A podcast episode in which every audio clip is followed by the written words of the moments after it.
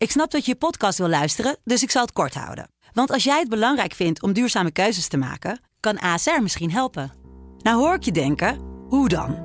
Nou, bijvoorbeeld bij het duurzaam herstellen van schade. Of de premies die we beleggen volgens ons duurzaam beleggingsbeleid. Dat bepaalt waar we wel en juist niet in investeren.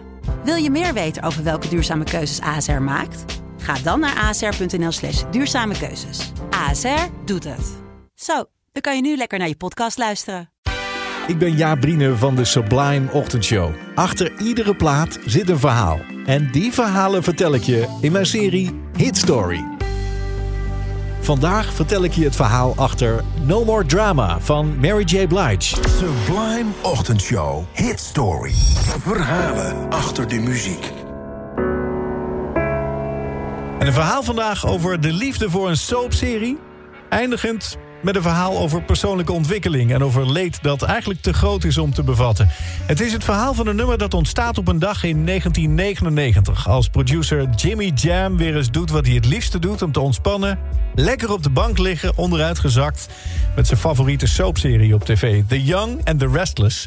serie die dan al ruim 25 jaar wordt uitgezonden op de Amerikaanse televisie. En Jimmy zit altijd met de tune van dat programma in zijn hoofd. Een pianothemaatje dat steeds maar blijft spoken en spoken en spoken... als hij het weer eens gezien heeft. Een themaatje dat eigenlijk heel serieus klinkt. Dramatisch, verdrietig ook eigenlijk. En hij denkt, ik moet daar eens een keer iets mee doen. Ik moet daar een keer een nummer van maken. Hij heeft ook al wel een zangeres in gedachten... die dat dan zou moeten gaan zingen. Mary J. Blige namelijk. Op dat moment 28 jaar oud. In Amerika echt al een ster met drie albums en een hele stapel hits op zak. En Jimmy kende het verleden van Mary. Het verhaal dat ze opgroeide in een slechte wijk van New York. Dat ze als kind werd gemolesteerd, seksueel werd mishandeld, zelfs door eigen familie. Dat ze net een turbulente en agressieve relatie had afgebroken. En dat ze uit een depressie kwam die ze had geprobeerd te verdoven met drank en drugs. Dat verhaal had hij een beetje in zijn achterhoofd toen hij een liedje bedacht met dat themaatje uit die soapserie. Samen met zijn muzikale partner Terry Lewis schreef hij een tekst over iemand die klaar is met alle ellende. Over iemand die ook ooit young and restless was, net als de titel van de soapserie. Die leerde dat ze niet blind kan vertrouwen op de mensen om haar heen. Over dat ze nu eindelijk weet wie ze is, dat ze geen zin meer heeft in drama en dat ze ervoor kiest om te winnen. En met die tekst ging Jimmy naar Mary.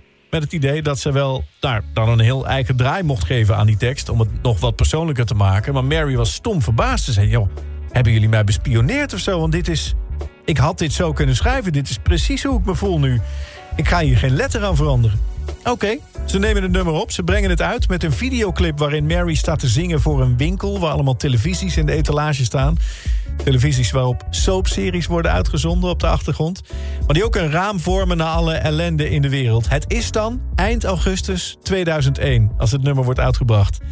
Anderhalve week later boren twee vliegtuigen zich in de torens van het World Trade Center in New York. Het New York van Mary J. Blige. En dat geeft het nummer No More Drama nog een extra lading. Want het werd onbedoeld een soort themanummer van de aanslagen.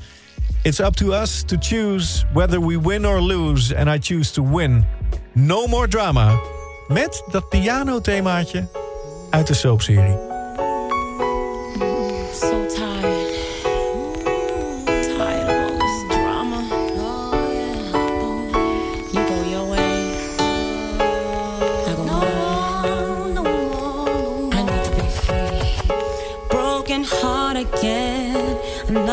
Lesson learned. Better know your friends, or else you will get burned.